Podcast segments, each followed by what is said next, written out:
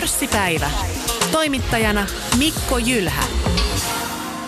Yle Puhe. Sijoittamisessa onnistuminen ja epäonnistuminen ovat yhtä tärkeitä, sillä sijoittajista parhaat oppivat molemmista. On tärkeää pystyä tunnistamaan sijoittajille tyypillisiä inhimillisiä virheitä omassa käytöksessään. Jos joku väittää aina onnistuneensa sijoittamisessa, kannattaa varmistaa hänen pankkitililtään tai verotiedoista, ovatko kaikki miljardit vielä tallella. Tämä lainaus on Heikki Keskivälin tuoreesta kirjasta Tähtäimessä osakkeet, kuinka kääntää tappiotkin voitoiksi. Tervetuloa Heikki. Kiitos paljon. Mukava olla täällä tänään. Tulit osakemarkkinoille kymmenen vuotta sitten ja kuten uuden oppimiseen kuuluu, kaikki ei aina mene alussa täydellisesti. Puhutaan siitä, mutta sitä ennen muutama sana itsestäsi. Olette energiatekniikan diplomi-insinööri, töissä Fortumilla omien sanojesi mukaan olet opinnoiltasi insinööri, mutta intohimoltasi kauppatieteilijä. Joo, tosiaan tota, Aalto-yliopistosta olen aikanaan energiatekniikan diplomi-insinööriksi valmistunut ja, ja tota, jo koulussa huomasin sitten, että tämä kyseinen opinahjo on erinomainen yhdistelmä insinööritieteitä, mutta sitten myöskin kauppatieteitä, eli pitää osata ehkä hieman niin kuin 50-50 molempia – ja siitä se innostus sitten lähti ja, ja tota, ää, laajensin sitten askel askeleelta ää, enemmän kauppatieteiden suuntaan, oli se sitten koulussa tai vapaa-ajalla. Ja sitten myöhemmin ihan työelämässäni on päässyt yhä enemmän kauppatieteisiin myöskin kiinni. Mutta lähinnä tällaista käytännön kautta oppimista ja sitten sitä kautta myöskin se intohimo siihen syntynyt, että, että sillä tiellä ollaan ja, ja tota, mukavaa on ollut. Ja nyt tosiaan Fortumin palveluksessa olet kolmekymppinen ja perheeseen kuuluu pieni tytär. Ää, mutta mitäs näistä osakkeista ja osakemarkkinoista, niin mikä sitten niissä erityisesti on kiinnostanut?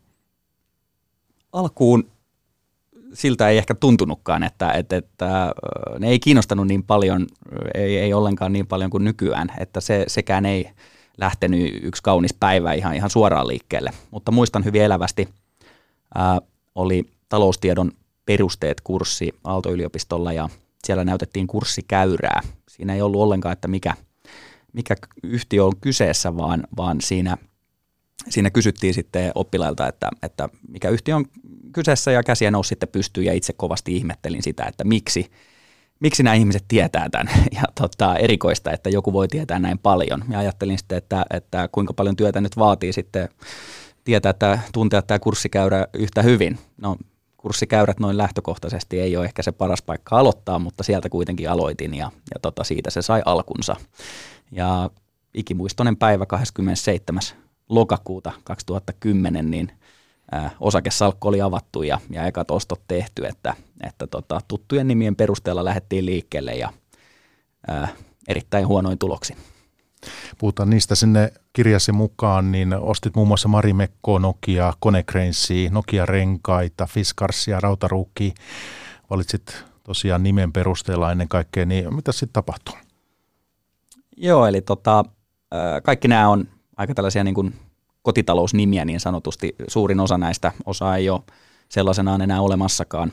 Mutta tosiaan ihan nimellä lähdettiin liikkeelle, koska niin kuin sanoin, niin – kurssikäyriä katsomalla lähinnä äh, analyysiä lainausmerkeissä tehtiin, ja, tota, ja, ja koska oli tuttua nimiä, niin, niin ei ne voi olla huonoja. No, sehän on tietysti erittäin huono, huono lähtökohta, ja sain sen sitten tuta erittäin vahvasti sitten seuraavana kesänä. Eli, eli jo silloin 2010 loppupuolella oli paljon puhetta tästä Kreikan tilanteesta, eurokriisistä yleensä, ja, ja en ollut kylläkään sitten niin kuin kanavissa sillä tapaa mukana, että olisin niin kuin ymmärtänyt tismalleen, mitä käy, miksi käy.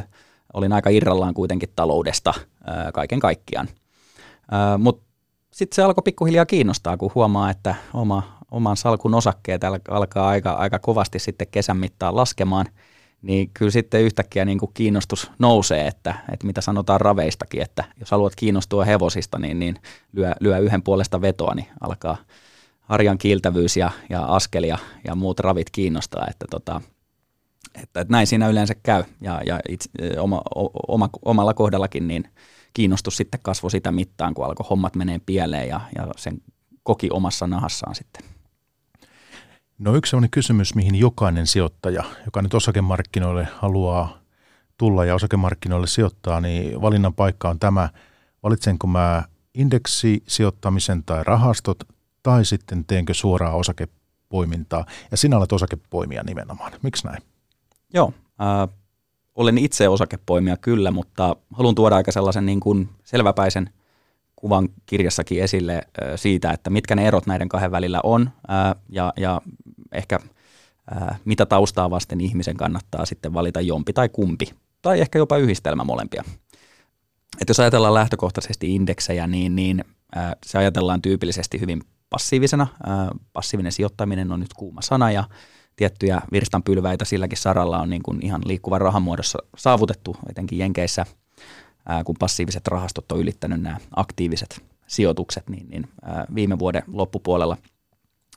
Mutta sitten kuitenkin sitä indeksin sijoittamistakin toteutetaan hyvin eri tavoin, eli, eli moni ihminen sitten kuitenkin ottaa sen aktiivisen otteen siihen, että, että oli se indeksi sitten vaikka suomikohtainen tai joku sektori, näitä indeksejäkin on niin kuin monia, mutta osa ajattelusta kuitenkin lähtökohtaisesti ulkoistetaan jollekin ammattilaiselle, joka sitten hoitaa sen työn, työn puolesta. Oli se sitten niin kuin jo valmiiksi mietitty indeksi, esim. OMXH Helsingissä, tai sitten vaihtoehtoisesti joku sektoriindeksi.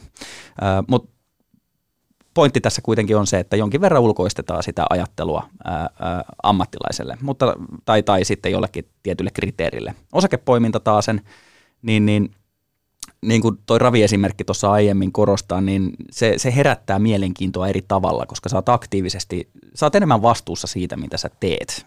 Ei ole rahastohoitaja, ketä osoittaa sormella, että menipä vikaan, vaan siinä voi katsoa itseään vaan peiliin. Ja, ja sitten itseä inspiroi jo alkuvaiheessa – tarinat legendaarisimmista sijoittajista, ketkä pystyy viidessä minuutissa sanomaan, että meneekö sijoitus jatkoon tai ei. Vähän samaan tapaa kuin nykyään nämä venture capitalistit, enkelisijoittajat pystyy startupista sanomaan, että meneekö jatkoon vai ei. Et niin kuin tärkein osa työtä on melkein niin kuin osata sanoa ei valistuneesti mahdollisimman nopeasti. Niin mua kiehtoi niin kuin ajatus siitä, että jotkut tekee sen todella menestyksekkäästi, ää, tämän osakepoiminnan, niin on pakko olla elementtejä jotka on opittavissa. Ja, ja sitä halusin niin kuin myöskin sitten omassa tekemisessä tavoitella. Sä haluat löytää voittajat, tehdä ylituottoa, niin kuinka paljon sä laitat aikaa osakemarkkinoiden seuraamiseen, hyvien kohteiden löytämiseen? No kyllä tuota, ehkä keskimäärin sellainen tunnista kahteen tuntiin saattaa mennä päivässä se, se jyvittyy kyllä tosi tasaisesti päivän mittaan. Kun ajatellaan, miten informaatio nykyään kulkee, niin saattaa olla, että joku mielenkiintoinen artikkeli tulee mailiin tai joku uutiskirje tai ihan vaikka yrityskauppa, ää, niin, niin niitähän tulee päivän mittaan ää, mailiin tai, tai puhelimeen tai tablettiin tai mihin vaan. Mutta mä ehkä korostaisin kuitenkin sitä, koska si, sitä on helppo pelästyä, että no kaksi tuntia, että, että se on hirvittävä ja vapaa-aikaakaan on monella niin paljon – eikä totta puhe ole itselläkään, mikä tarkoittaa sitä, että sitten yleensä sitä pystyy sitä asiaa tekemään samalla, kun tekee jotain muuta. Mä annan muutama esimerkin.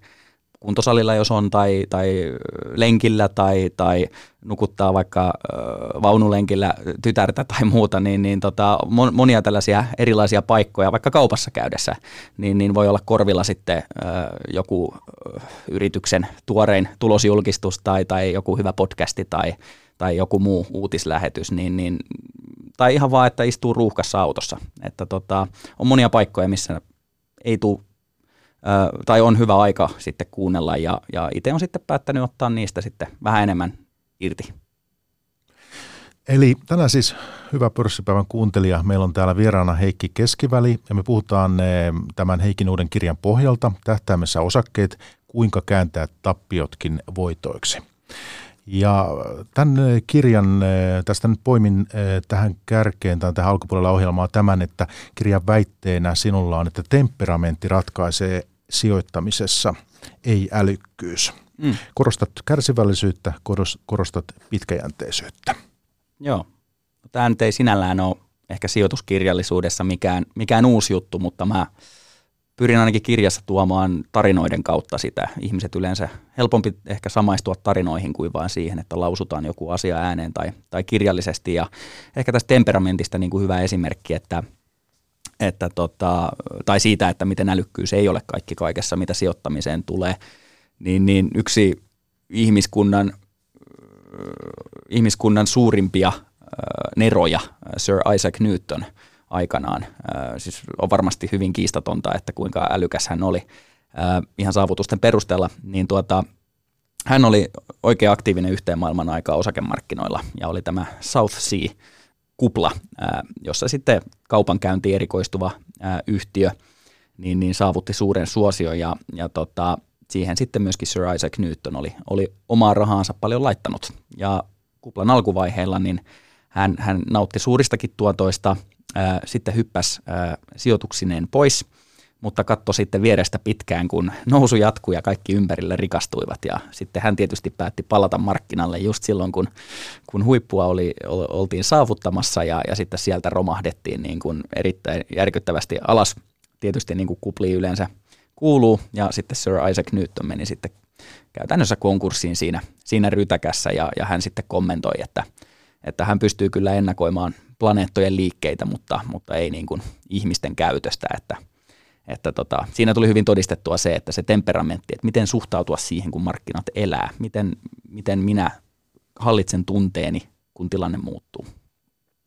Puhutaan noista kuplista lisää vielä tuonempana, mutta että siis kun sä tulit 2010 markkinoille ja teit noita ensimmäisiä valintoja, mitä tuossa nyt sivuttiin ja, ja kaikki ei tosiaankaan sitten mennyt niin kuin, niin kuin haaveiltiin siinä, niin sen jälkeen eh, sä joudut sitten valinnan eteen ja, ja, ja äh, sä lähdit sitten lukemaan äh, suuren määrän sijoituskirjallisuutta. Äh, ja sitten tota, tämä kirja ikään kuin, minkä sä oot nyt julkaissut niin helmikuussa, niin, niin tämä syntyi ikään kuin niiden jatkona tai, tai näin. Mm. Joo, eli tota, silloin sitten eurokriisissä, kun, kun salkku alkoi markkinan mukana tietenkin, mutta, mutta myöskin ihan omien ansioiden seurauksena – sulamaan, niin sitten lopulta löysi itteni tilanteessa, missä puolet salkusta oli, oli mennyt, eli miinus 50 prosenttia, mikä on aika, aika hurja, hurja saavutus tuolla noin lyhyessä ajassa. Ja, ja tota, olin silloin 2011 kesällä, niin metallivarastolla olin, olin Lahdessa silloin töissä ja oli vielä nämä kovat kuumat kelit, yli 40 astetta oli varastohallissa lämpöä ja sitten hiki otsalla siellä haalarit päällä, niin tuijottelin Kreikan parlamentin äänestyksiä. Koin itseni hirveän fiksusti, kun olen näin ajan tasalla, että mitä tapahtuu, mutta en kuitenkaan ymmärtänyt itse äänestyksen sisällöstä juurikaan, mutta jotain lainapakettia siellä kaiketi taas hyväksytettiin ja toivoin, että tämä minun salkkuni pelastaa. Ja ihan rahalli, rahallisesti niin, niin siihen maailman aikaan niin se, se summa edusti ö, hieman yli 10 000 euron tällaista niin kuin paperimenetystä ja, ja siihen, siihen aikaan niin tuntipalkka oli 10 euroa tunnissa, niin siinä nyt aika aika vaikea välttyä siltä ajatukselta, että tässä on niin kuin tuhannen tunnin työ on tota, tässä nyt niin kuin kadonnut ilmaan, että, että miten, miten nyt tästä eteenpäin. Ja se oli kyllä semmoinen niin kuin totuuden hetki itselle, just niin kuin tuossa kuvasit, että, että joko mä lopetan, koska selvästikään en, en tunnu tietävän, miten asia toimii, enkä oikein tunnu saavan lohtua mistään, tai sitten mä lohduttaudun siihen ajatukseen, että joku jossain on todistetusti sen verran hyvä tässä, että pystyy sitä niin kuin säännönmukaisesti tekemään. Ja ketkä ne ihmiset on, mä otin siitä selvää ja aloin sitten lukemaan heidän sijoituskirjojaan. Ja sitten nämä kirjat suositteli lisää kirjallisuutta ja sitten siitä alkoi tulla sellainen vyöry. Ja mikä ehkä isoimpana havaintona itselle oli, että kaunokirjallisuus ei nyt itselle ole aina ollut se oikein ikinä semmoinen niin kuin iso intohimon aihe, enkä siinä mielessä lukemisesta juuri niin paljon välittänyt ole. Mutta sitten kun pääsi näihin talouskirjoihin mukaan ja huomasi, että kun oli se niin kuin rahainsentiivi siinä vielä, niin, niin tota, sitten niitä kyllä alkoi menee ihan huolella, kun niitä alkoi löytää. Että, että se oli kyllä niin kuin iso, iso aarre itselle sitten, kun se maailma aukeni. Ja huomasin, että Iltalehti äskettäin oli tehnyt sinusta juttuja. Siinä kerrot, että hetken olet lukenut tämän alan kirjoitakin 70 tai ylikin.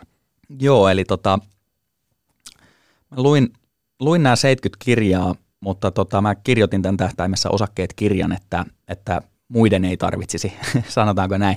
Vahvasti suosittelen mahdollisimman monen kirjan lukemisesta aiheesta, joka kiinnostaa tietenkin, etenkin jos on rahapelissä. Mutta, mutta kyllä se fakta on, että sitten kun on, on, on lukenut sanotaan ehkä viiden sijoituskirjan jälkeen, niin alkaa ne tietyt yhteiset teemat toistua ja jokainen kirja lisää, ää, niin tuo sitten vähemmän uutta. Tämä kirja, johon olen nyt käyttänyt pari vuotta aikaa, niin, niin mä se on kirja, jonka mä olisin toivonut, että olisin itse voinut lukea heti alussa. No niin, ja nyt pari juttua tähän. Ensin tämä virheistä oppiminen, koska siis tässä sinulla on te, niin keskeisellä sijalla tässä nyt se, että kun virheitä tekee, niin niitä on erittäin tärkeää sitten tarkastella, että miksi meni vikaan, ja ne on arvokkaita siinä mielessä, että niistä sitten oppii, eikä vaan siirry hakemaan sitten seuraavaa mielestään hyvää kohdetta. Mutta tämä, että se on tavallaan, mä ymmärrän, ja se on hyvä idea, ja sitähän me tietysti ikään kuin tavoitellaan, että et, et, et kaikkien ei tarvitse aina tehdä samoja virheitä uudelleen, mutta että tämä on vähän tämmöinen ihmiskuva kysymyskin se, että kuinka paljon mä pystyn ikään kuin oppimaan toisten tekemistä virheistä ja kuinka paljon minun pitää tehdä omat virheeni. Tässähän varmaan tietysti aina eri elämän alueilla ja ihmisillä niin tämä vaihtelee. Näin on. Ähm, että oikeastaan ehkä jopa tällainen mantraksi muodostunut äh, neuvo moniltakin eri sijoittajilta on se, että tavallaan tänään on oikea hetki aloittaa ja että aloittaminen on ajoittamista tärkeämpää ja mikä sen sitten onkaan, niin, niin, niin se on niin kuin sama se totuus siinä taustalla, että just se, että jos mä kerron, että, että minkälaista on vaikka hävitä rahaa tai kokea markkinasyöksy tai sitten vaikka se euforian tunne, joka on, kun kaikki menee hyvin, niin ihmiset suhtautuu siihen tosi eri tavoin. Kyse on kuitenkin sitten aivojen niin biokemiallisia asioita, niin, niin jotkut pelkää enemmän, jotkut on enemmän sitten niin kuin innostuneita ja, ja kaikkea siltä väliltä. Et sinällään niin kuin sen takia korostan myöskin, että, että ne pitää itse kokea. Ja, ja sen takia niin kuin itselläkin onni onnettomuudessa oli, että kun aloitin, niin vaikka summa oli itselle merkittävä, mikä on tietysti hyvä, koska se kannusti oppimaan, mutta siitä huolimatta sitten tulovirta tässä vuosikymmenen aikana – niin on taannut sen, että, että nykyään sitten summat, millä sijoittaa, niin on, on sitten tietysti suurempia, ja silloin ne virheet ei tule tehtyä niillä niin kuin isoilla rahoilla verrattuna sitten siihen, niin kuin, mistä on lähtenyt liikkeelle. Et jos mä nopea maalaan tällaisen kauhuskenaarion, niin mun mielestä niin kuin pahin mahdollinen on se, että tekee täyden työuran, 40-50 vuotta töissä, sitten on elämän säästöt ja sitten innostuu sijoittamisesta, laittaa kaiken peliin – siten, että ei ole perehtynyt lainkaan, eikä ole kokenut niitä tunnevaihteluita, eikä tunne itseään, niin se on niin kuin ehkä pahin skenaario, milloin miettisin kyllä kahdesti, että, että kuinka tässä edetään, että, että vanha, vanha viisaus kuuluu, että pörssi, osakemarkkina on aika, aika kallis paikka oppia tuntemaan itseään. Puhutaan nyt sitten virheistä minkälaisia ovat ne tyypillisimmät virheet, mitä piensijoittajat tekee ja yksityissijoittajat tekee, niin eh, kertoisitko itse, että mikä sinu, sinulle on ollut se, minkä olet sitten havainnut, että mikä on niin kuin itse, itsellesi ollut, ollut niitä suurin virheitä tai suurimpia virheitä, joko ihan tämmöisiä yhtiövalintoja tai sitten tämmöisiä sijoitusstrategiaan liittyviä asioita? Joo, ihan muutama alkuvaiheelta, eli, eli no se ilmeinen virhe, johon tässäkin on jo viitattu, on just se, että ei, ei tunne ollenkaan yhtiöitä, joihin sijoittaa. Se nyt on aika tämmöinen yleinen. Mutta se johtaa ehkä semmoiseen niin kuin toisen tason aha-elämykseen, mikä itselle oli, että se auttaa myöskin ymmärtämään sen, koska sulla käy säkä ja koska sulla on niin kuin, ö, oikea, oikean suuntainen analyysi taustalla. Eli, eli tavallaan ö, itsekin kirjassa hyvin avoimesti kerron siitä, kuinka, kuinka tota, olin Nokiassa sijoittaneena silloin, kun Microsoft teki ostotarjouksen ö, matkapuhelinyksiköstä. Sehän oli ihan hirveä onnenkantamoinen itselle, koska minun en ollut sijoittanut rahaa sen takia, että joku tulisi ja ostaisi matkapuhelinyksikön pois, etenkään sillä hinnalla, millä se silloin meni. Eli olin onnekas, en ollut taitava. että sinällään niin kuin samaan lopputulokseen voi päästä hyvin eri tavoin. Ja se, että ymmärtääkö sijoittaja eron niiden välillä, niin se taas auttaa kehittämään sitä omaa toimintaa. Otetaan toinen esimerkki vähän niin kuin eri, eri alueelta. Et jos ajatellaan, että Texas Hold'emia vaikka pokeria tunteneet, niin, niin kakkosseiska eri väriä on huonoin käsi, mikä sulla voi olla – mutta se ei tarkoita sitä, että etkö sä vois voittaa sillä. Sanotaan, että vastapuolella on kaksi S kädessä ja toisella on kaksi seiska eri paria. Niin sä voit mennä peliin ja silti voittaa sillä kakkosseiskalla. Mutta se oli, niin kuin, se oli matemaattisesti tyhmä teko. Todennäköistä oli, että et olisi voittanut. Sä saatut voittaa, mutta todennäköisesti et. Ja se, se yksi isoimpia virheitä on, että saa tämmöisen niin onnen sarjan – asioita, eikä tunne niitä todennäköisyyksiä, että kuinka todennäköistä oli, että nyt tämmöinen tulee kohdalle, ja sitten muodostaa semmoisen niin kuin epärealistisen minäkuvan siitä, että mikä se taitotaso on. Et se on vähän niin kuin hyvin nuoret ihmiset liikenteessä, että, että tota, kun ei ole ajohistoriaa paljon eikä kokemuksia muutenkaan, niin sitten se ajokäytös voi olla sitten äh, vähän kurjempi kuin sitten pidemmällä ikää, ihan tilastotkin sen näyttää, niin vähän samasta ilmiöstä on kyse, että se nyt niin kuin yhtenä isona nostona. Ja onko niin, että kun kirjaa luin, niin mulle jäi se kuva, että tässä myös sijoitut talvivaara-aikoinaan? Joo, virheistä puheen ollen. Ja tota, siinähän vielä niin kuin lisämausteena oli tota, itse asiassa Talvivaara ja Nokia oli niin kuin siinä mielessä identtiset, että mä käyttäydyin tismalleen samalla lailla molemmissa, mutta lopputulokset oli eri. Eli toisessa jäin tappiolle ja toisessa sitten voitolle, mutta niin kuin ihan tismalleen samat niin kuin ainesosat oli. Eli, eli tota, olin sijoittanut rahaa, sitten kun lasku alkoi, niin sitten kun rahat oli sijoitettuna, niin halusi kuitenkin kasvattaa panoksia. Niin sittenhän tietysti otetaan viputuotteet mukaan ja niistähän tietysti oli eksperttinä sitten, niin se on vähän niin kuin peliaddikti kasinolla, niin tuplaa panoksia sitten aina kun, aina kun tota, vaikka ruletissa tulee sitten joku tietty väri, niin, niin tota, se, se, ei hyvää kyllä lupaa, että, että tota, Talvivaarassa olin just niin kuin laumakäytöksen mukana, koska en itse osannut arvioida, enkä pystynyt taitoja, taitoja käyttäen, niin en pystynyt arvioimaan, että mikä on yrityksen tila, kuinka todennäköistä ne lupaukset on, onko jotain ehkä pienempiä signaaleja, jotka ehkä osoittaisivat, että näin ei ole. Niin tota, siinä oli paljon asioita, joihin näin jälkikäteen olisi voinut puuttua. Ja tämä on itse asiassa yksi sellainen iso lempiharrastus itselle tavallaan sijoittamisen sisällä. Eli, eli mä tykkään mennä niin kuin ajassa taaksepäin omiin ja muiden virheisiin, ja kirjassa myöskin pureudutaan. Eli esimerkiksi vanhoja konkurssitapauksia, niin se on kiva katsoa pari-kolme vuotta ennen sitä konkurssia, miltä se tilanne on näyttänyt. Eli olisinko, totta kai siinä vaiheessa tietää, että tämä yhtiö meni konkurssiin, mutta se on silti niin kuin mielenkiintoista katsoa niitä lukuja, että onko täällä joku juttu, mikä olisi antanut mulle niin kuin osviittaa siitä, että tämä ei tule päättymään hyvin. Niin tota, se on tosi arvokasta, että, että jos mä käytän tässä niin kuin esimerkkiä virheistä oppimiseen lentoteollisuudesta, vuonna 1944, kun oli vielä toinen maailmasta pauhas, niin, niin tota, lentoalan edustajat kansainvälisesti kokoontui Chicagoon ja, ja siellä sovittiin yhteisesti tämmöinen erittäin mullistava pieni, mutta mullistava päätös, että, että aina kun on lentoonnettomuus, niin se raportoidaan, dokumentoidaan, tutkitaan ihan juurisyystä lähtien, että miksi se tapahtui miten se voidaan estää jatkossa. Ja tota, se on johtanut siihen, että, että nyt kun on vuosikymmenet sitten kulunut, että, lentäminen on yksi turvallisimpia matkustusmuotoja. Ihan puhtaasti sen takia, että kun joku menee vikaan, opitaan siitä ja jaetaan ne opit.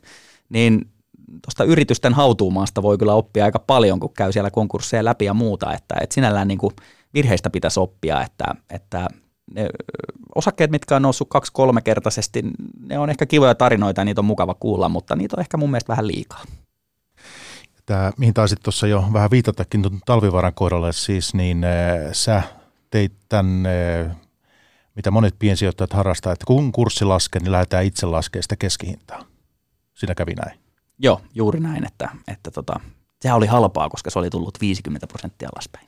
Tämä on musta niin kuin se, että mitä, mitä monet piensijoittajat tekee, että tota, myydään niitä hyvin menestyneitä yhtiöitä – ja sitten jäädään odottaa, että ne, jotka on tappiolla, niin ne nousisi sieltä, koska tappiolla ei haluta myydä.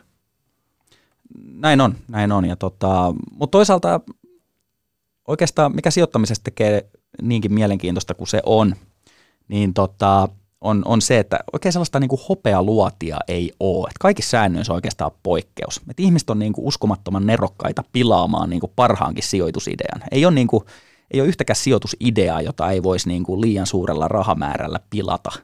Ja, tota, ja, ja et, et, niin kuin käytän, tykkään käyttää tällaista vertausta, että et sijoittaminen on vähän niin kuin golfke, golfkenttä, missä sä lyöt yhden lyönnin ja se menee suoraan sinne niin kuin putti, putti tota, alueelle. En, en pelaa golfia valitettavasti, niin menee termit ehkä metsään, mutta, mutta sä pääset sinne niin kuin puttausetäisyydelle. Mutta sitten jos sä myöhemmin, vaikka viisi vuotta myöhemmin, sä lyöt tismalleen samanlaisen lyönnin, niin sitten se pallo meneekin niin kuin suoraan hiekkapunkkeriin, koska se markkina muuttuu niiden niin kuin, ö, sijoittajien myötä. Ö, ja, ja sinällään niin kuin myöskin tämä, että, että lasketaanko keskihintaa vaikka kurssin tullessa laskuun, ää, tai laskiessa anteeksi, niin, niin, tota, niin siitäkin löytyy pilvin pimeä esimerkkejä, missä se on hyvä idea. Ää, otetaan 2000 14 oliko Nokian renkaat ja tämä Venäjä-kriisi, niin, niin silloin tietysti kun oli tämä valitettava, valitettava matkustuslentokoneen maahan syöksy ja, ja tämä kyseinen isku, niin silloin Nokian renkaat otti isosti, isosti osumaa ja silloin koin itse, että tämä on niin tämmöinen yksittäinen tapahtuma, jonka todelliset vaikutukset sitten yhtiöön on aika rajalliset. Niin silloin tuli juurikin laskettua sitä keskihintaa ja ostettua ja, ja siitä tuli erinomainen sijoituskeissi, tota, sijoituskeissi sitten niin kuin muutaman vuoden sisällä tarkasteltuna. Et sinällään niin kuin tämä kääntotuus ei ole aivan, aivan niin kuin binäärinen, mutta, mutta oot oikeassa, se on perisynti ja, ja siihen itsekin kyllä välillä lankeaa. Joo, ja siis tämmöisiä vaikka Trumpin valinta ja Brexit-äänestyksen, kansanäänestyksen sitten eh, tuloksen selviäminen, niistä aiheutui tällaisia lyhyitä markkinareaktioita, eh, ja tämmöisiä siis nimenomaan voi käyttää hyödyksi, jos on laatuyhtiöitä, yhtiöitä, joihin haluaa sijoittaa, ja tulee joku tämmöinen markkinaturbulenssi, mikä ei ole yhtiökohtainen, ei toimialakohtainen. Mm, kyllä, just näin, että ähm, se on niin tosi tärkeä sijoittajan kerätä tarpeeksi niitä kokemuksia, tarinoita markkinahistoriasta esimerkkejä, joissa on niitä hetkittäisiä nousuja ää, ja laskuja, ää, ja, ja sitten mitkä on ollut niitä niin kuin pysyviä juttuja. Et jos otetaan niin kuin esimerkiksi, että että aikanaan semmoinen ammatti kuin jäämies, se on niin kuin uskomatonta kyllä, niin ennen kuin oli jääkaappeja, niin oli, oli ammatti, joka toi kotiin jäätä.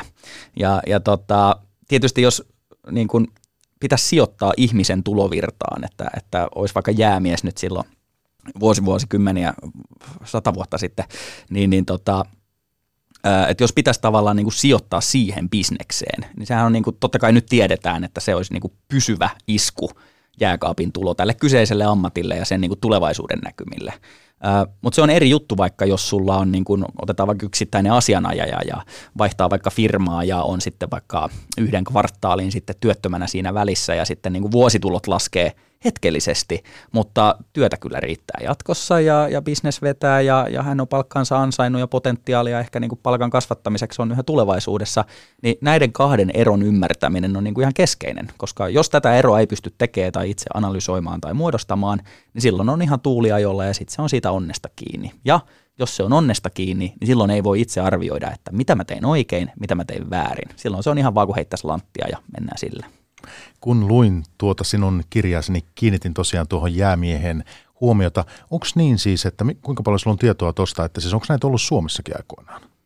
Täytyy sanoa, ihmettelisin kyllä, jos ei olisi, mutta, mutta täytyy sanoa, että, että nämä referenssit, joita itse käytin, niin ne oli kyllä niin kuin ihan Yhdysvalloista, mutta, mutta kyllä, kyllä niin kuin meilläkin on ruoka, ruoka ja pilaantuvat ainekset on pitänyt pitää kylmässä, että tietysti ollut näitä maa, äh, maakellareita ja muuta, mutta, mutta tota, kyllä melkein väittäisin tältä istumalta, että, että joku on joskus jäätä tuonut jonnekin. No joku, joku, joku kuuntelija tarttuu tähän ja tietää mulle sähköpostissa sitten vaikka kertoa, mutta että sitähän mä tiedän, että eh, niin kuin meren ja, ja järven jäältä eh, jäätä kaivettiin ja otettiin maakellariin ja tämmöistähän meillä tehtiin, sen mä tiedän kyllä. Mutta että. Mm, no ihan vastaavasta toiminnasta on kyse ja sitten jos otetaan vaikka toinen esimerkki, että puhelinvaihteet, työllistänyt hyvin paljon ihmisiä, sekin maailman mullistu hyvin merkittävästi.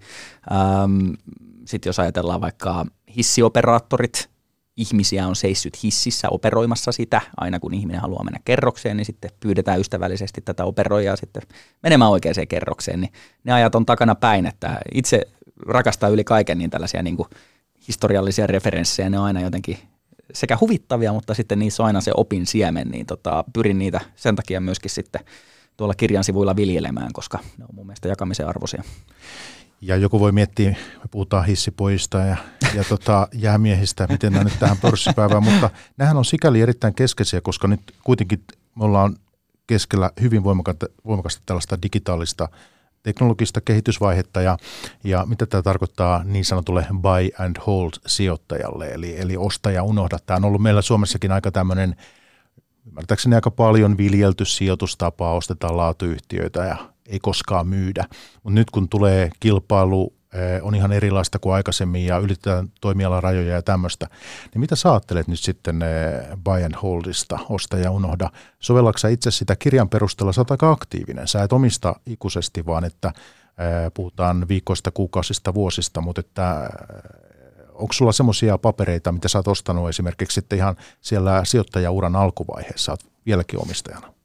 Äh, joo, itse asiassa tota, äh, ihan alkuun vuonna 2011 myymäni osakkeet, niin, niin tota, tai vuosittain, jos tarkastelet, kuinka pitkään olen omistanut ää, ää, eri osakkeita, niin alkuun elinikä oli vain kuukausi, 38 päivää, jos tarkkoja ollaan. Eli oli keskimääräinen pitoaika, eli tota, aikamoista treidaamista niin sanotusti, jatkuvaa aktiivista kaupankäyntiä. Ja sitten kun on niin kuin ymmärrystä ja malttia ja strategiakin on sitten muuttunut ja ymmärtänyt ehkä ne omat puutteet alussa, niin se on kasvanut sitten niin kuin, ö, liki 600 päivään. Mutta jos tota avaa vielä vähän niin kuin tarkemmin, niin, niin, niin yhdeksän vuotta on siis sijoittamista takana. Et sinällään niin kun, mulla on paljon myöskin osakkeita, jotka on ollut sitäkin pidempään, että nämä on tietysti keskiarvoja, mitä on ollut, mutta se koko ajan pitenee. Ja, ja tota, ää, mitä buy and holdiin noin niin strategiana tulee, niin kyllä se joskus antaa semmoista mukavaa lohtua se, se No ensinnäkään, jos ei tiedä mitä tekee, niin ei kannata tehdä mitään. Se on yleensä toiminut ihan, ihan mukavasti. Ää, mutta, mutta se on kyllä ihan fakta, että kun mainitsit digitalisaation, niin jos ihan katsoo SP500, tämä Jenkki, Jenkki-indeksi, missä 500 suurta firmaa Yhdysvalloista, niin, niin kyllähän sen yritysjoukon elinikä siinä joukossa niin on jatkuvasti lyhentynyt. On tultu monesta monesta vuosikymmenestä ja, ja ollaan tultu nyt ihan pari vuosikymmeneen, eli se on niin kuin, oliko puolittunut. Ää, eli, eli sinällään niin kuin muutosvauhti nopeutuu. Ää, se, on, se on ihan kiistatonta. Mutta sitten taas, jos ajatellaan toisesta vinkkelistä, niin aika monesti sitten lähipiirissäkin ja itselläkin niin on tosi paljon omistuksia, joista on luovuttu aivan liian aikaisin. Eli sanotaan, että on, on niin kuin haettu joku 30 prosentin pikavoitto esimerkiksi, vaikka kyseessä olisi ollut osake, joka olisi kymmenkertaistunut niin kuin viiden vuoden kuluessa. Nä, näitä on niin kuin ihan liikaa näitä tarinoita ja lisää tulee koko ajan. Ja niissä yleensä niin kuin kun on tällä sanonta, että, että jos on niin kuin keittiössä torakka, niin se on harvoin se ainoa torakka siellä. Ja se yleensä se pätee hyvin niin kuin huonoin uutisiin. Että niin kuin huonot uutiset tulee yksin, harvoin, harvoin tulee yksin. Ää, mutta tämä pätee myöskin hyviä uutisia. Eli jos jollain menee tosi hyvin, niin yleensä se myös poikii lisää menestystä. Ja se on niin kuin, vähän niin kuin negatiivinen kierre, niin voi olla myös positiivinen kierre. Niin joissain tilanteissa just niin kuin sillekin antautuminen, että, että mä en pysty edes niinku kuvittelemaan, kuinka hyvin nyt tällä yhtiöllä itse asiassa voikaan tässä mennä, niin joskus myöskin sille antautuminen voi olla ihan parempi kuin, että vaikka realisoida sitten ne pienemmät voitot ja sitä kautta sitten myöskin päästä sitten verot maksamaan niistä ja antaa vaan niiden voittojen niin sanotusti juosta. Että tota, kyllä niin kuin, suurimmat voitot ihan euromääräisesti, niin ne on kyllä ilman muuta tullut niin kuin puolen vuosikymmenen omistuksesta. Ja se on kuitenkin puolet omasta koko sijoitusajasta. No kirjan perusteella sä etsit kohteita erityisen aktiivisesti Yhdysvalloista ja, ja myös vielä niin, että vähän tämmöistä pienempää teknologiayhtiötä. Mm. Oot sieltä löytänyt mielenkiintoisia kohteita. Miksi sä et samalla tavalla hae mahdollisuuksia vaikka suomalaisista small capeista, vai haetko? Haen kyllä. Eli tota, aloitin kyllä Suomesta. Eli kaikki ne ekat ostot, jotka oli ja, ja jotka tulikin tuossa aiemmin esille, niin ne oli kyllä kaikki Suomesta. Ja pitkään ekat vuodet ö, osakkeet oli, oli nimenomaan suomalaisia, Suomen pörssistä löytyviä. Mutta fakta on se, että jos otetaan tällainen niin kuin ajatusleikki, että, että tota, sä, sä tutustut itse niin kahteen yhtiöön ja valitset niistä paremman. Ja mä tutustun tuhanteen yhtiöön ja valitsen sieltä yhden mieluisimman, niin kyllähän niin kuin todennäköisempää on, että minä itse löydän paremman yhtiön kuin mikä sinä siitä kahden joukosta. Eli sinällään niin kuin suurten lukujen laki nyt kuitenkin niin kuin pelaa sen puolesta, että, että kannattaa keskittyä niin kuin isompaan altaaseen äh, tota, mahdollisuuksia. Ja, ja jos niin kuin otetaan isoja lukuja, heitellään, niin Suomessa noin 100 yhtiötä listattuna. Tietysti luvut vaihtelee, mutta 100 on sellainen hyvä pyöreä peukalosääntöluku. Ähm, siinä missä sitten Jenkeistä kun puhutaan, niin sulla on 10 000 yhtiötä, on niin kuin suuruusluokkana. Niin, niin kyllähän se niin kuin väistämätöntä on, että sieltä löytyy tosi paljon enemmän opittavaa, paljon enemmän sijoitettavaa, Ähm, ja, ja myöskin paljon enemmän niitä tarinoita, mistä niin kuin sitten ammentaa. Että, et, ja sitten myöskin iso osa nykyään näitä brändejä, mitä meidän ympärillä on, niin kyllähän ne on vaan niin kuin, jenkeistä tulee vaan niin paljon, että tota, et sinällään se on mun mielestä vähän menetetty mahdollisuus, jos ei sitä, sitä arkkua rauta niin sanotusti. Ei jos jää vaan Suomeen, mutta se, että mä hieman nyt sparraan tai opponoin tai, tai haastan tota siinä mielessä, että kun me ollaan Suomessa ja puhutaan tuommoista pienemmistä yhtiöistä, mistä mm. analyysiä on kuitenkin vähemmän ja, ja juttua ja keskustelua verkossa on vähemmän, niin, niin se, että mä lähden katsoa suomalaisia pienyhtiöitä, niin, niin siinä mä voin ehkä saada sitten, vai voinko saada jotakin etua, etua tota, sitten suhteessa vaikka yhdysvaltalaisiin firmoihin, joita kuitenkin siellä sitten sijoittajat ja analyytikot sitten – onko minulla sitten parempaa tietoa näiden mm. tulevaisuudesta mm. täällä, täällä Suomessa kuin, kuin paikallisilla siellä, että, että eikö voisi ajatella, että kun mä etsin niitä kohteita pienistä vähän seuratuista suomalaisista yhtiöistä tai, tai ehkä tästä ihan läheltä, läheltä vaikka Ruotsistakin ja näin, niin, niin, niin mulla saattaisi olla tässä jotakin etua. Maa on tuttu, kulttuuri on tuttu ja, ja tällä tavoin. Tismalleen näin. Ö, on ihan, ihan samaa mieltä kyllä siitä, että, että, että sinällään niin aktiivisia tällaisia sijoitusyhteisöjä, jotka on kuitenkin paikallisia ja käy paikallisella kielellä vielä. Eli vaikka jenkkianalyytikko, niin ei pysty vaikka ää, suomalaisessa keskustelufoorumissa käytyä suomalaista keskustelua niin hyvin sitten niin kuin seuraamaan, missä voi olla niin kuin hyväkin insight, etenkin jos on pienestä yhtiöstä kyse, missä niin kuin liikkeet on sinällään aika pieniä, mutta niiden informaatioarvo voi olla ihan valtava. Että kyllä niin kuin mitä näihin suomalaisiin small cappeihin tulee, niin, niin Reveniossa on itse ollut, ollut, ollut mukana 2014 vuodesta alkaen, jos oikein muistan. Että et sinällään niin kuin se on hyvä osoitus siitä, että mikä sillä paikallisuudella, niin miten sillä voi tuoda niin kuin lisää pöydälle. Ähm, mutta jos ajatellaan Jenkeissä samaa kontekstia, eli pienyhtiöitä, no ensinnäkin niiden löytäminen on ihan nykyään niin kuin näillä osakeseulontavälineillä niin ensinnäkin hyvin mahdollista. Ja sitten taas noi sijoituskeskustelukanavat, niin nehän on ihan globaaleja, eli, eli internetin välityksellä niin ihan hyvin voi löytää nanokäpinkin yhtiöitä Jenkeistä, joista käydään aktiivista keskustelua ja mikä parasta, se käydään englanniksi ja sitten kun osaa englantia, niin sitten pääsee vähän niin kuin siihen samaan pienen yhtiön niin kuin tekemiseen kiinni. Ja sitten kuitenkin isot sijoittajat liikuttelee niin isoja rahoja, että he ei edes vaivaudu niihin pienimpiin yhtiöihin sitten sijoittamaan – se on tietysti myöskin osaltaan riski jossain määrin, mutta, mutta noin niin kuin jos ajatellaan niitä hyviä puolia pelkästään, niin kyllä sitä informaatioarvoa pystyy paljon sitten niin kuin jenkkismolkäpeissäkin hyödyntämään siis pienyhtiöissä, yhdysvaltalaisissa sellaisissa. Et sinällään niin kuin periaatteena niin ilman muuta siinä on niin kuin etua keskittyä pienempiin ja vähemmän seurattuihin, että, että en, en, en, en suinkaan sitä kyllä kiistä. Ja se, että vaikka niitä yhtiöitä siellä tietysti on aivan hurjasti enemmän kuin meillä täällä, niin sijoittajalle myös ei loppujen lopuksi tarvitse niitä hyviä sijoitusideoita olla kovin monta, vaan niin kuin sanotaan, että keskity niihin parhaisiin ideoihin. Se, että totta kai jotakin hajantusta pitää olla. Se vaatii sitten todella, todella paljon näkemystä, että lähtee ihan yhteen tai kahteen yhtiöön sitten laittaa kaikki paukut, mutta että toisaalta myös ei tarvitse olla rajattomasti ideoita. Että mun riittää vaikka kymmenen yhtiön, niin silläkin saa hajatusta aika tavalla. Näin on, että sinällään indeksisijoittamista pääsääntöisesti yleensä perustellaan myöskin sen hajautuksen kautta, että se tulee niin automaattisesti ja pienellä rahalla. Se on just näin.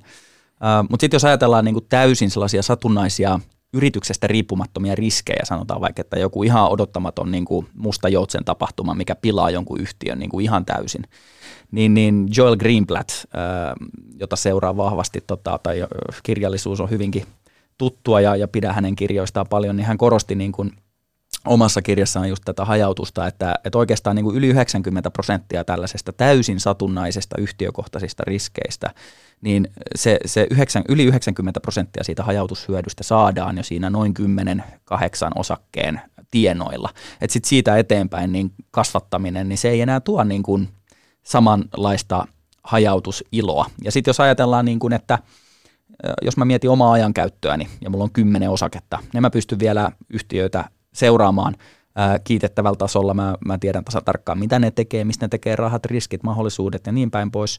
Mutta sitten jos mulla on 31. ensimmäinen yhtiö, niin kuinka paljon mä siitä sitten oikeasti tiedän, ja sitten taas kuinka paljon mä oon valmis siihen laittaa rahaa, niin vaikka tämä 30. ensimmäiset, äh, niin kun, 31.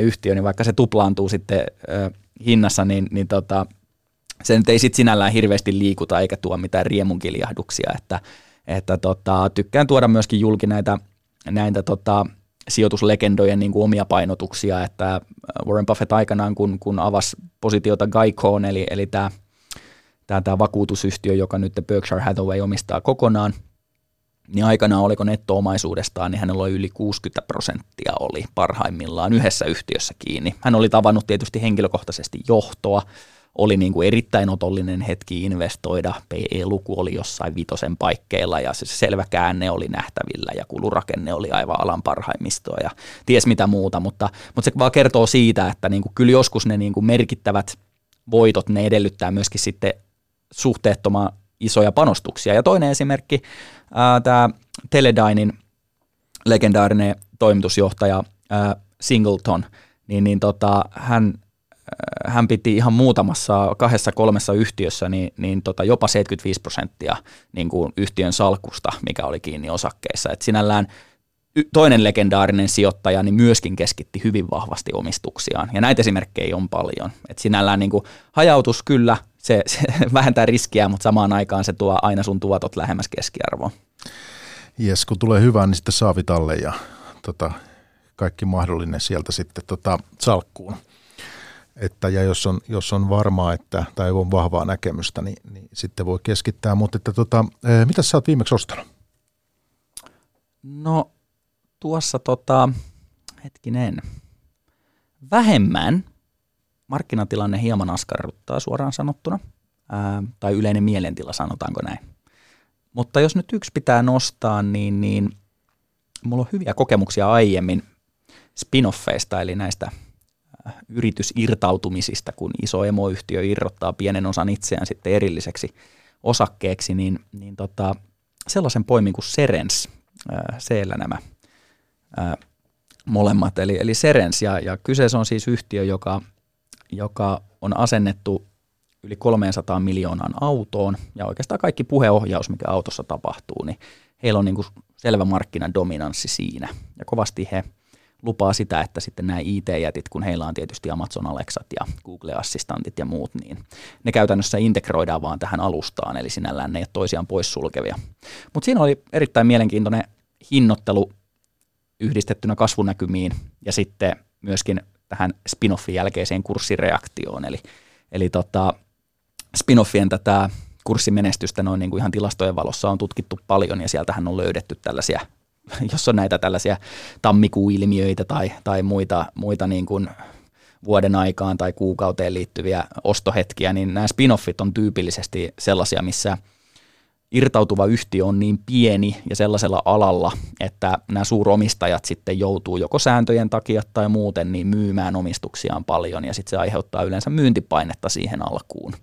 Ja se sitten tietysti piensijoittajalle, kellä ei ole mitään rajoitteita, niin mahdollisuuden iskeä kiinni – mutta tota, tämmöinen hyvin tuore ostos ja sinällään aika näyttää, onko se sitten onnistunut vai ei, mutta ei ole vielä millään ihan mahdottoman suurella painolla, että alle 10 prosenttia, jollekulle se tietysti voi olla ihan mahdottoman suuri osuus salkusta, mutta itsellä se on vähän niin kuin mistä mä yleensä lähden liikkeelle, että 50 prosenttia salkusta ja ajan mittaan kun opin tuntemaan lisää ja jos markkina antaa hyviä mahdollisuuksia, niin ajan mittaan sitten kasvattaa ja kasvattaa sitten merkittävästikin, että kaksi suurinta itsellä niin on 50 prosenttia salkusta. Sanoitko, että tuo nimi oli Serens? Joo. Ja tämä on Yhdysvalloissa listattu? Näin on. Tänään pörssipäivän vieraana Heikki Keskiväli ja meillä on vielä hetki aikaa puhua tässä Heikin kanssa. Olette nyt tämän kirjan tähtäimessä osakkeet, kuinka kääntää tappiotkin ne voitoiksi. Ja tässä kirjassa, niin mistä kanssa, kanssa kirjoitat, on erilaiset markkinakuplat. Erilaiset kuplat ja esimerkkejä on tässä tulppaanimania, on sitten tota Britanniasta kanavamania, 1700-lukua on se, ja rautatie, rautatiemania muun muassa sitten vähän myöhemmin – sitten eh, löytyy tietysti eh, IT-kuplaa ja, ja tota, finanssikriisistäkin kirjoitat, niin mitäs nyt sitten, jos ajatellaan ihan tätä 2010-lukua ja menneitä vuosia, niin tässä on ollut muun muassa tämä krypto, kryptovaluutat ja kaikki siihen liittyvä, niin, niin tota, mitä sä oot siitä ajatellut? Nyt eletään kyllä erittäin mielenkiintoisia aikoja ihan puhtaasti jo sitäkin kautta, että tuntuu rahaa olevan markkinoilla enemmän kuin ideoita, ja se on yleensä tota, huono merkki. ja jos vähän ammennan noista esimerkkeistä, mitkä tuohon nostit, niin, niin se on mun mielestä aivan niin kuin keskeisen tärkeää kaikille sijoittajille suhteuttaa se nykyaika johonkin, mikä on tapahtunut jossain määrin aiemmin. Ää, niin kuin käytiin sitä golfkenttäesimerkkiä, niin, niin asiat on samalla tavalla jossain määrin, mutta sitten aina joku juttu muuttuu. Ja, ja se on niin kuin tärkeää tunnistaa, että mikä on samanlaista kuin ennen, mutta mikä on vähän eri lailla. Mutta näissä kaikissa kuplissa on oikeastaan ollut sama, samat teemat taustalla, eli sen jälkeen kun on käyty nuo eri kuplat kirjassa läpi, niin sitten yhteenvetäen niitä yhteisiä tunnusmerkkejä. Niin jos nyt spoilerina tässä pilaa nyt yhden, yhden niistä, mikä nyt on tietysti aika ilmeinen, mutta on se, että – että kaikissa niissä kuplissa on joku totuuden siemen, eli, eli on joku teknologinen läpimurto, joka vangitsee ihmisten mielikuvituksen, oli se sitten rautatie, mikä oli niin kuin aivan sensaatiomainen uusi juttu. Ihmiset luuli, että ei, ei, ei rautatie nopeuksissa pysty hengittämään tai että ihminen niin kuin hajoaa atomeiksi. Et, et niin kuin ymmärrys ihan vaan siitä, että mitä nopea matkustaminen tarkoittaa, niin se oli niin kuin aivan siis mielikuvituksen varassa äm, tai miten kanavat mullisti vaikka niin kuin raskasta liikennettä äm, tai tai sitten internet ää, tai, tai muut esimerkit. Et sinällä siellä on aina joku totuuden siemen ja se on niin kuin markkinataloudellisesti myöskin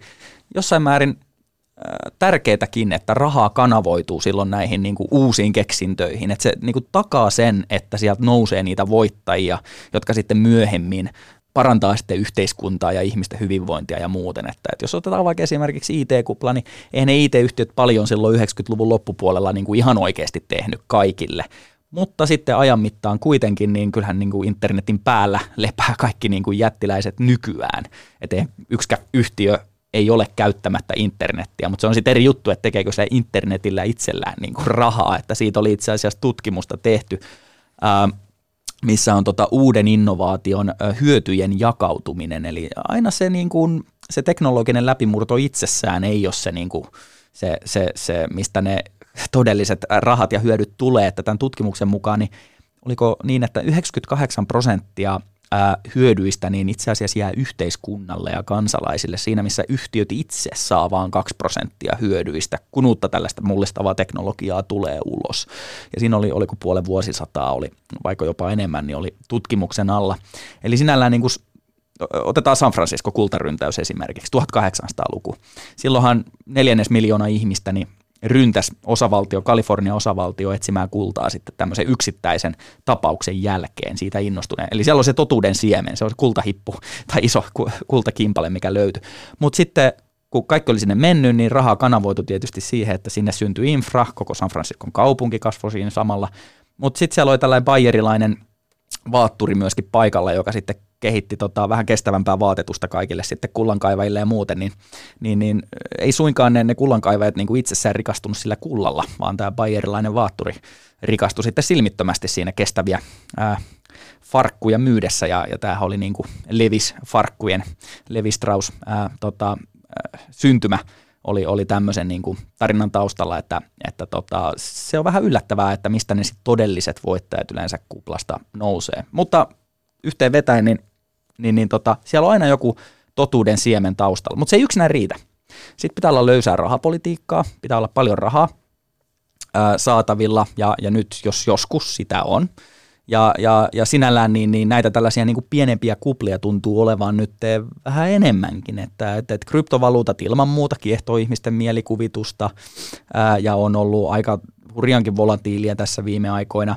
Ää, no sitten on ihan näitä vaikka lihankorvikkeisiin liittyviä innostuksia ja niihin liittyviä yhtiöitä. Sitten on ihan asuntoihin liittyvää ää, innostusta. Et yleensäkin kun ihmiset kokee, että ei tällä voi hävitä – niin silloin on niin kuin heti vaarallista tai olla vähän niin kuin heikoilla jäillä. Et, et jos se on, jos se on niin kuin sijoituksen ensimmäinen askel, että mä sijoitan johonkin, millä mä en voi hävitä, ja erityisesti jos muut on sanonut, että ei sillä voi hävitä. Ja sitten yleensä se perustelu, että no miksei voi hävitä, niin se on, että et voi kuvitellakaan, että mitä täällä saa vaikka aikaiseksi. Tai niin kuin, että, että se on jotain niin abstraktia, että sen päälle ei voi oikeasti rakentaa mitään niin kuin tunnollista analyysiä. Niin, tota, niin eihän se ole silloin niin kuin – sijoittamista. Ja, ja sitten jos otetaan vielä, tota jatkan, niin, niin siitä tulee jonkun rajan jälkeen, siitä tulee täysin toissijasta, mikä se alla oleva idea on. Sanotaan vaikka, että me nyt tässä näin, niin ää, perustetaan yhtiö Speculation Inc.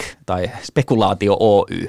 Ja se ei tee yhtään mitään. Se on, niinku, se, se, se on vaan tyhjä kuori, mutta sillä on joku hinta. Mä myyn sulle sen kokonaisuudessaan sadalla eurolla. Sitten myyt sen mulle takas tonnilla ja nyt se markkina-arvo on vähän noussut. No sitten me kutsutaan tähän tuhat muuta ihmistä ja ollaan yhteen ääneen sitä mieltä, että hei, tämä ei tee mitään, mutta kukaan ei tiedä, miten tämä hinta elää jatkossa. Ja sitten kaikki käy kauppaa sillä, ja se on täysin toissijasta se yhtiön niin kuin varsinainen toiminta, mutta ihmiset innostuu siitä, että hei, tämän hinta on noussut tai sen hinta on laskenut. Mä voin rikastua tällä ja sitten myydä se jollekin, joka on vähän niin kuin ns. suurempi hölmö, greater fool teoria. Niin ihmiset jossain vaiheessa niin kuin irtautuu siitä todellisesta alla olevasta bisneksestä ja intoutuu vaan sitten enemmän siitä, niistä hintareaktioista, jotka siihen liittyy. Eli jonkun rajan jälkeen niin todellisuudelle ei ole mitään väliä, ollaan vain innoissaan siitä, että joku rikastuu ja joku rikastuu ja paljon ja nopeasti. No meidän täytyy tässä vähitellen ruveta lopettelemaan, mutta että tämmöinen, mä haluaisin sinulta esimerkiksi tämmöistä vielä kysyä, että kun ilmastonmuutos ja erilaiset kestävän kehityksen teemat ovat olleet niin paljon esillä kuin ne ovat viime vuosina. Valitettavastikin tietysti voi ajatella näin, että on jouduttu tähän, mutta että nyt sitten mä oon huomannut esimerkiksi näissä pörssipäivän lähetyksissä, niin erilaiset ESG-asiat ja teemat, nämä on noussut 2019 anteeksi, eli viime vuonna, niin todella runsaasti 2019 nousi esiin. Mitä sä ajattelet eh, sijoittajana, niin miten sä tartut itse tällaisiin puhutaan vähän ärsyttävästikin megatrendeistä, mutta että kuitenkin niin, niin, niin tämä kestävä kehitys ja, ja vastuullisuus. Miten sä itse lähestyt näitä? Joo, eli tota, ilman muuta otan huomioon. Mulla on tiettyjä sektoreita tai aloja, joihin en halua sijoittaa. Ö, otetaan vaikka tupakkayhtiöt tai suoranaisesti aseita tai panoksia tekevät yhtiöt tai uhkapeliyhtiöt, jotka hyötyy riippuvaisista tai muuta. Että, et sinällään niin kun, se on kunkin oma henkilökohtainen valinta, minkä linjanvedon tekee tai tekeekö sitä ollenkaan, mutta nämä on niin omia henkilökohtaisia valintoja. Ja, ja sinällään olen ollut vahvasti itsekin mukana niin kuin uusiutuvan alan sijoituksissa. Ne ei ole ehkä mennyt toivotun lailla, mutta, mutta niitä firmoja on niin monen eri lähtö- ja lähestymistapoja on tosi erilaisia, mutta jos sen kääntää, niin kuin, että miksi sillä on väliä, niin, niin joku voisi sanoa, että no ei sillä ole väliä, että nyt sijoittaa johonkin yhtiöön, joka ehkä tekee eettisesti arveluttavia asioita. Mutta jos ostaa osaketta, niin silloinhan sillä on osakekurssia kohottava vaikutus, koska tulee lisää osto, ostovolyymiä niin tota, yhtiön osake on kuitenkin sen käypää valuuttaa. Se voi hyödyntää sitä vaikka yritysostoissa tai palkita johtoaan tai, tai muuten käyttää niin kuin markkinoinnin välineenä, niin silloin on oikeasti iso merkitys, että, että missä se osakekurssi seilaa ja sen takia ää, sillä on merkitystä, että tekeekö näitä eettisiä vastuullisia valintoja vai ei. Että se kääntyy tällaisen vähän niin kuin pienen mutkan kautta niin ihan niin kuin reaalimaailmaan. Mutta se, että jos meidän kuuntelija on kiinnostunut vaikka uusiutuvista pakkausmateriaaleista, mm-hmm. niin miten sä sijoittajana sitten lähtisit? Lähdet sä, äh, onko susta metsäyhtiöt kiinnostavia, onko susta jotkut tämmöiset pienet haastajat, siellä lähtisitkö sä etsimään voittajaa sieltä ja pienemmistä firmoista, jotka on kehittänyt vaikka erilaista tämmöistä jotakin pakkausmateriaalia, jotka poikkeaa, poikkeaa sitten isojen firmojen äh, vaikka tarjoamasta, tai vai miten sä lähtisit tähän tämmöistä niin tematiikkaa lähestymään? Joo, no yleensä ne niin kuin yleiset usual suspects, jos on valinnut niin tietyn sektoria lähtee sitä seikkailemaan, niin sieltä tulee yleensä aika niin odotettuja vastauksia, just yht, suuryhtiöitä, jotka tekee jotain niin kuin ehkä osaltaan just sitä tavallaan nishiä, mitä itse lähtee hakemaan, että haluan, että ne on nimenomaan nyt tässä pakkauksessa mukana, mutta totta puhuen itse innostun ehkä enemmän niistä sellaisista yllättävistä löydöistä, eli, eli kun on sitä tavallaan, käy läpi paljon eri yhtiöitä, niin otetaan esimerkki yksi tämmöinen pinnoteyhtiö, vaikka Chase Corporation Jenkeistä. Ää, aika pieni. Ää, itse menetin, tai mahdollisuus, jonka jätin hyödyntämättä, ja virhe sinällään, mutta, tota, mutta siinä on yhtiö, mikä tekee niin kuin, ä, pinnoitteita esimerkiksi. Niin, niin ajatellaan, että tämä kyseinen yhtiö itse asiassa myykin pinnotetta – ää, vaikka kestävälle materiaalille, sanotaan, että on kuppi, joka on kestävä, joku kahvikuppi, niin, niin se ei yksinään ehkä riitä, että se valmistetaan, vaan sitten siinä on joku se pinnote, joka tekee sen, niin kuin, että se on se juttu. Että et ilman sitä niin se kuppi ei ole mitään. Mutta siellä on se yksi tietty pinnote, mikä on yhdeltä tietyltä firmalta, niin mä itse pidän eniten tällaisista niin kuin yllättävistä löydöistä, josta mä sitten niin kuin peilaan sitä siihen niin kuin omaan arvomaailmaan, että hei, että nämä on niitä niin kuin hiljaisia sankareita yritysmaailmassa, mitkä ei ole ehkä otsikoisi niin paljon, mutta ne on niin kuin aivan keskeisessä roolissa, mitä tulee sitten ää, niin kuin niihin suuriin voittoihin, mitkä sitten ehkä sen, sen glorian sitten saa nämä suuryhtiöt tai muut, jotka sitten on enemmän framilla, mutta, mutta mä itse niin kuin pidän enemmän tällaisista yllättävistä löydöistä. Ja jos se on yllättävää, niin se yleensä myös tarkoittaa sitä, että sillä on vähemmän seurantaa. Ja vähemmän seurantaa yleensä tarkoittaa ei niin tehokasta markkinaa. Ja ei niin tehokas markkina yleensä sitten mahdollistaa myöskin mahdolliset ylituotot. Ja sitten tulee se large cap yhtiö, joka ostaa sen pienen toimijan pois. No sanoppa muuta ja nyt täytyy kyllä ammentaa, mahtava, kun tuossa viikonloppuna tuli tämä eh, Iltalehden juttu, mistä mainitsitkin, niin tota, korostin siinä tietysti virheitä ja, ja tota virheet tulee monessa eri muodossa, niin aivan uskomaton sattuma juuri eilen. Ää, sattui, tota, mä, olin, mä olin pistänyt hintahälytyksen tällaiselle 3D-näkölaitteita valmistavalle niin kuin todella vahvalle osaajalle aivan usean vuosikymmenen aivan jatkuva ennustettava kasvukäyrä olin pistänyt hintahälytyksen, että jos menee tietyn arvostustaso alle, niin, niin sit mä ostan, että vähän itselleni muistutuksena, että, että note to self, osta tätä.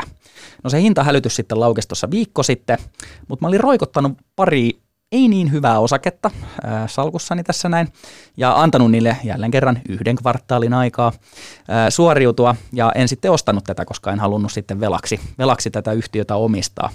Niin annas olla sitten ihan heti seuraavana päivänä tämän, tämän virheisiin keskittyvän lehtijutun jälkeen, niin eikö sitten Atlas Copco, tämä tota, ruotsalainen konepajan jätti, niin teki sitten 50 prosentin preemiolla ostotarjouksen tästä Isra Vision-nimisestä saksalaisyhtiöstä, niin voin sanoa, että sapetti eilen, mutta, mutta samaan aikaan kyllä iloitsen ensinnäkin siitä, että analyysi oli oikein ja, ja hintahälytyskin oli suhteellisen, niin kuin, vaikkakin säkää hurjasti mukana, mutta oli niin kuin oikeilla, oikeilla niin kuin tasoilla. Ää, ja, ja sitten taas niin kuin, nämä on sellaisia juttuja, että ei näin unoha. Niin mä en ikinä tule unohtaa tota.